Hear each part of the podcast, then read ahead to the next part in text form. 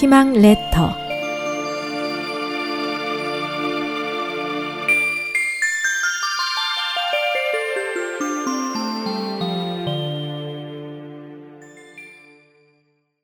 팔도 지제 남북조식이 남송의 유명한 문학가인 사령운이라는 사람이 있었습니다.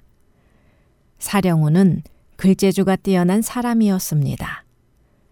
그가 문학적 재능이 뛰어나다고 첫 손에 꼽은 이는 바로 자신보다 200여 년 전에 살다간 조식이었습니다.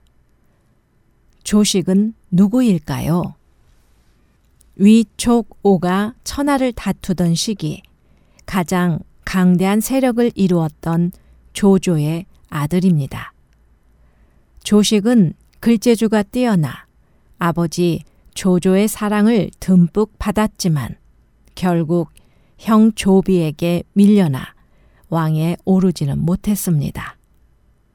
일곱 걸음 만에 시를 한 수 지어낼 정도로 재조와 재치가 뛰어났던 그는 후대에도 많은 문학가들의 부러움을 샀습니다.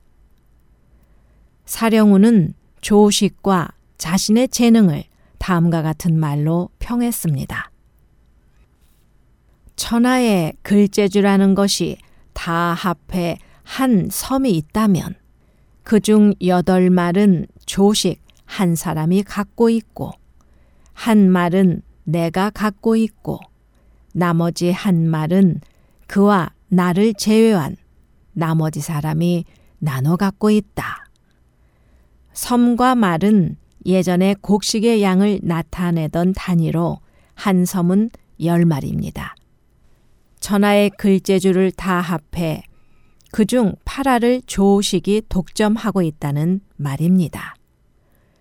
이 사령운의 말에서 유래한 성어가 바로 여덟 말 분량의 제주라는 의미의 팔두지제입니다. 제주가 아주 뛰어남을 비유하는 말입니다.